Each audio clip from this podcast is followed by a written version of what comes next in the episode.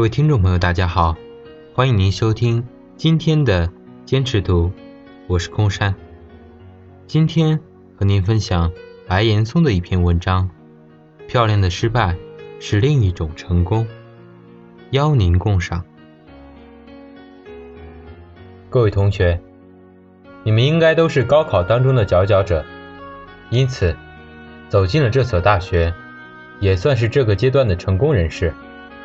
接下来，你的期望值将不断被提高，因为进了好大学就应该有好工作，有了好工作就应该有更好的未来、好的朋友、好的家庭，以及所有有好的期待。你的人生将不断被这种更高的期待值推向不成功就会很麻烦的境地，这似乎更像一个无底洞。所以，今天要跟大家沟通的话题叫“漂亮的失败是另一种成功”。当下是一个成功学泛滥的年代，中国的很多扭曲和乱象都与追求面上的成功无关。我们只是追求现实的结果，往往不追求真理。我们把结果看得非常重，因为我们从来不享受过程。我们为了实现某种期待，往往不择手段。二零一二年，我参与过整个伦敦奥运会的报道。伦敦奥运会最重要的那句话，叫“影响一代人”。有记者提问：“体育如何影响一代人？”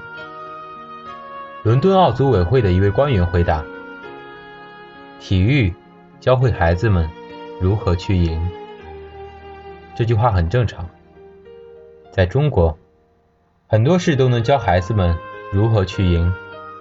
但是他的下一句话让我格外感动，同时教会孩子们如何体面并且有尊严的输。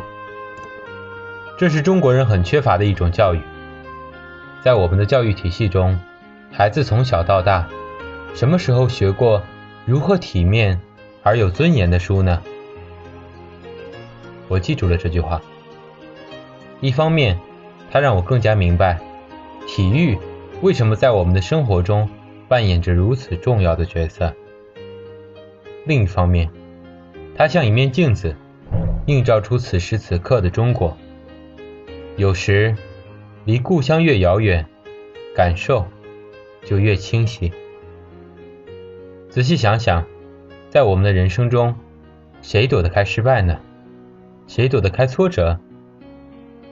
可是，如果从小到大，我们都没有接受过挫折和失败的教育，不能够体面且有尊严的面对失败，成功又有什么意义呢？其实老祖宗早就明白这个道理，说人生不如意事十有八九。既然不如意事十有八九，为什么？我们从来都不教十有八九的心态和应对能力，十之一二的成功被看得极其重要，十之八九的挫折也被放大到无以复加。我上大学的时候，有一次输了一场球，一帮人居然痛哭了一夜，集体喝大酒。很多年之后，突然一回望，才知道。和后来所要经历的一切相比，那是多么微不足道的失败，而且是多么美好和难忘的失败。可是当时，我们真以为世界末日来了。近年来，在各个高校，不止一次的发生过年轻学子在如此美好的年华结束自己生命的不幸事件。我们的分数很高，心脏却不够强。很小的挫折都会被我们放大，更何况在太多成功学的概念笼罩下，稍微有一些不如意，便陷在负面情绪中难以自拔。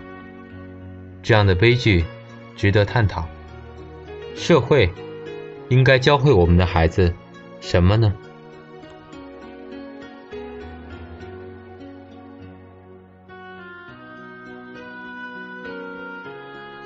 人如果一直处于成功的状态，慢慢也就麻木了。所谓温水中的青蛙，你觉得一切都是理所当然，反倒是时常降临的失败与挫折，是上帝对你的一个提醒，让你从失败这门课里接受某些教育。我采访过一位企业家，问他：“你喜欢什么样的司机呢？”他说。我喜欢出过车祸的司机。为什么？出过车祸的司机比其他人更懂得安全驾驶的重要性。这是二十年前我听到的回答。当时还不是太理解，越往后就越觉得有道理。司机都是新的猛，越老越谨慎。因为刚开车的时候，天不怕，地不怕。没经历过失败，觉得一切尽在掌握。当你自己刮了、撞了，亲眼目睹，甚至亲身遭遇过后，才知道越来越谨慎，越来越小心，越来越知道安全驾驶的重要性。挫折与失败就是这样，成为一种教育。回到体育中，很多人问我。哪个项目和人生最为相似呢？我说是跳高。即便只剩下最后一名选手，即便你已获得最终的掌声，也仍然要把横杆再升高一厘米，进行又一次的冲刺。跳高就是一项这样的运动，你一定要以最后一次失败来宣告你的成功。我希望我的人生也如此。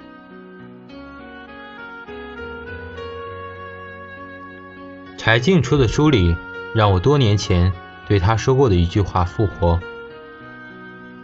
人们号称最幸福的岁月，其实往往是最痛苦的，只不过回忆起来非常美好。我的确说过这种很心灵鸡汤的话，一是为了安慰当时很有挫败感的柴静，也是我自己回望过去道路时真实的感受。帮柴静走出困境的，不是我这句话，而是他自己。他有自己的标准与目标，别人的眼光打扰不了他。他信自己。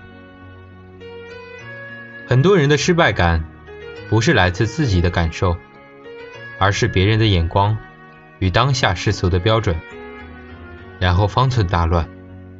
然后就真的觉得自己失败了。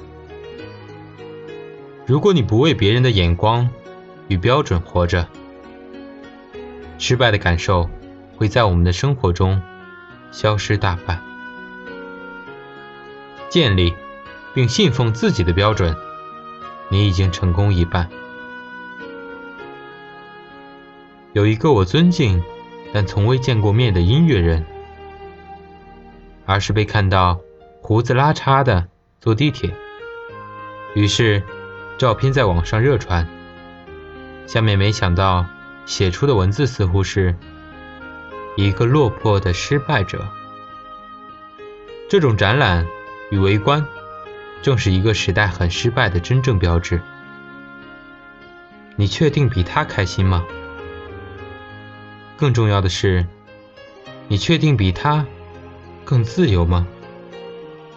更何况，他开不开心、自不自由、富有不富有，与你有半毛钱关系吗？你让自己变得更好了吗？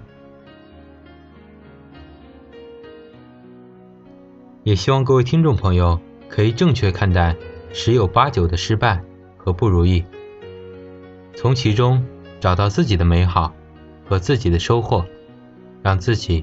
变得更加美好。感谢您收听今天的坚持读，我是空山，我们下期不见不散。